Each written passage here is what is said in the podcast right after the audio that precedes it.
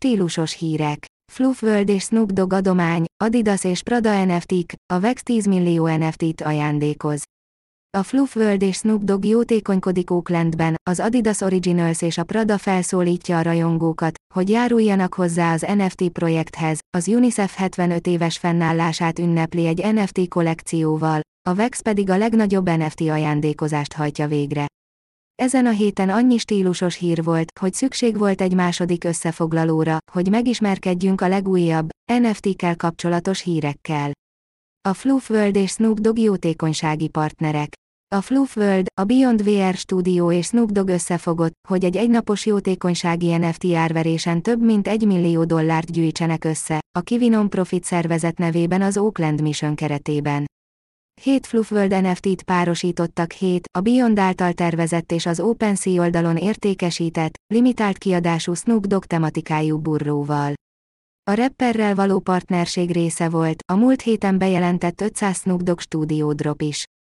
A Fluff World tulajdonosa, a Non-Fungible Labs először a múlt hónapban adományozott 100 ezer dollárt az Oakland City Missionnek. Ahogy a Fluff avatárok a metaverzumban a burrózban találhatnak otthonra, úgy az Auckland City Mission is segít, a lakhatásra szoruló helyieknek. Adidas Originals Az Adidas Originals elindítja az Adidas for Prada Research projektet Zach Lieberman digitális művésszel együttműködve a Superraron.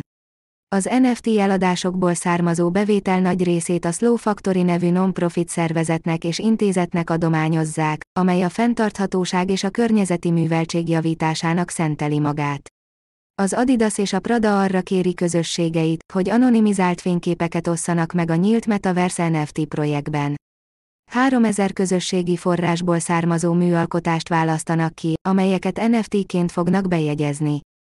Zach Lieberman digitális művész ezután a képeket, csempék formájában, egyetlen tömeges patchwork NFT dizájnban fogja összeállítani.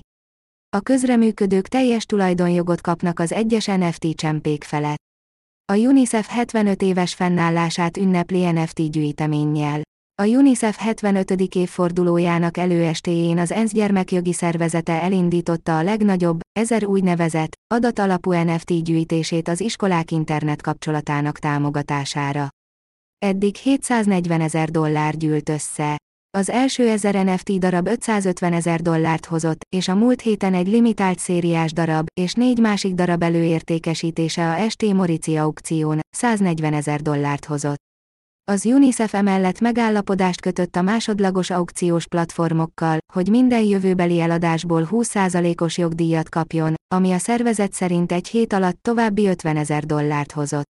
Ez a jogdíjkonstrukció lehetővé teheti az UNICEF számára, hogy a következő években is folytassa, a gigaiskolai összeköttetést biztosító kezdeményezésének finanszírozását az újraértékesítések révén. A VEX 10 millió NFT-t ajándékoz.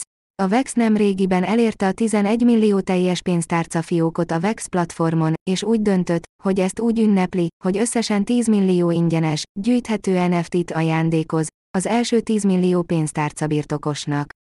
A vállalat szerint ez az eddigi legnagyobb egyszeri NFT adomány, és állítólag nulla széndiokszid kibocsátással jár.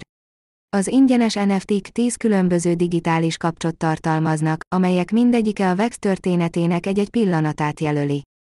A 2019-es mainneten való indulástól kezdve a Vexcloud Wallet bevezetésén át az EMC-vel és a Pókemberrel való együttműködésig. Más stílusos hírek. A közösségi média hálózatok ezen a héten is az NFT címlapjaira kerültek. A Meta állítólag azt tervezi, hogy integrálja az NFT-ket a Facebook és Instagram profilokba, hogy lehetővé tegye a felhasználók számára az NFT-k megjelenítését. A Meta tárgyalásokat folytathat egy NFT piactér elindításáról is. A Twitter viszont bejelentette az NFT hatszögletű avatárok bevezetését. Egyelőre csak az iOS-t használó Twitter Blue fizetős előfizetői férhetnek hozzá, amely havi 2,99 dollárba kerül. A Twitter felhasználók azonban gyorsan felhívták a figyelmet arra, hogy bárki egyszerűen jobb klikkel mentheti bármelyik NFT-t egy Twitter profilról, digitálisan létrehozza a blockchainen, majd használhatja avatárként.